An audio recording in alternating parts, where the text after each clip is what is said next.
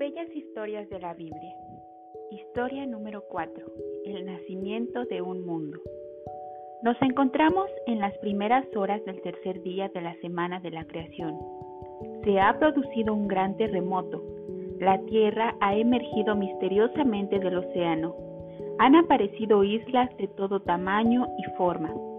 Ahora se ven las montañas, graciosas colinas y hermosas playas, donde antes solo se veía mar. No obstante, aún falta algo. La tierra parece desnuda y oscura, salvo en pequeñas porciones aquí y allá donde brillan los preciosos metales que abundan en la superficie. ¿Se propondrá Dios que alguien habite un lugar como este? Espera un instante, es muy pronto para juzgar. Escucha, Dios está hablando nuevamente. La misma voz maravillosa que dijo haya luz, ordena ahora, haga brotar la tierra hierba verde, hierba con semilla, y árboles frutales, cada uno con su fruto según su especie y con su simiente, sobre la tierra. Observa ahora, qué transformación se ha operado.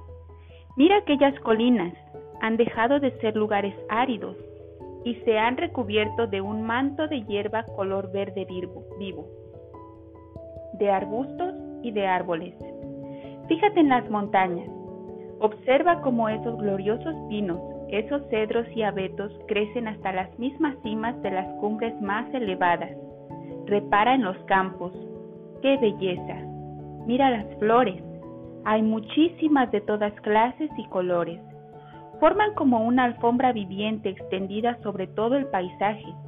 Florecen en profusión anémonas y margaritas, amapolas y caléndulas, campanillas y narcisos, malvalocas y lirios, geranios y espuelas de caballero, orquídeas y begonias, rosas y lilas. ¿Cómo pudo pensar el Creador en tanta diversidad de flores? Y cuán maravillosamente las hizo a todas cada una con su propia y delicada forma, con su colorido y fragancia peculiares. Produjo la tierra hierba verde, hierba con semilla, y árboles de fruto, con semilla cada uno, y vio Dios ser bueno.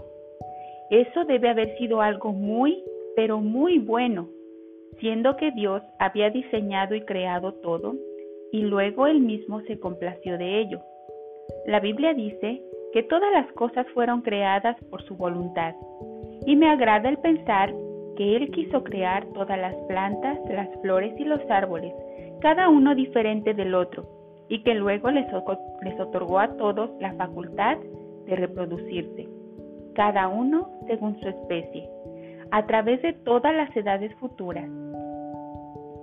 Parece como que Dios se interesó especialmente en crear árboles frutales. Con cuánto cuidado formó el manzano, el ciruelo, el peral, el naranjo, el limonero, el aguacate y todos los demás, cada uno con su exquisito fruto. Y me parece verlo yendo de un hermoso árbol a otro, y quizás probando también su fruto mientras dice, a él le va a gustar. Estoy seguro que le gustará, y este, y este también, porque Dios no estaba pensando en sí mismo, sino en otra persona, alguien que hasta ese momento existía solo en su mente, pero que pronto llegaría a convertirse en un ser real y viviente. Alguien a quien él se proponía entregar toda esa belleza y hermosura, todo ese caudal de tesoros y delicias le entregaría el oro, la plata y las piedras preciosas que centellaban y resplandecían por entre la hierba y las flores, toda la generosa provisión de nueces, frutas y granos, toda la gloria de ese maravilloso nuevo mundo. Todo era para él, para proporcionarle felicidad y para inspirarle amante adoración y gratitud hacia su Creador. El mundo estaba casi listo para recibirlo, casi pero no terminado. Aún faltaba crear algo más, y hubo tarde y mañana del día tercero. Amiguito, espero que esta historia te haya gustado mucho. Cada vez que comas una fruta, acuérdate de Dios.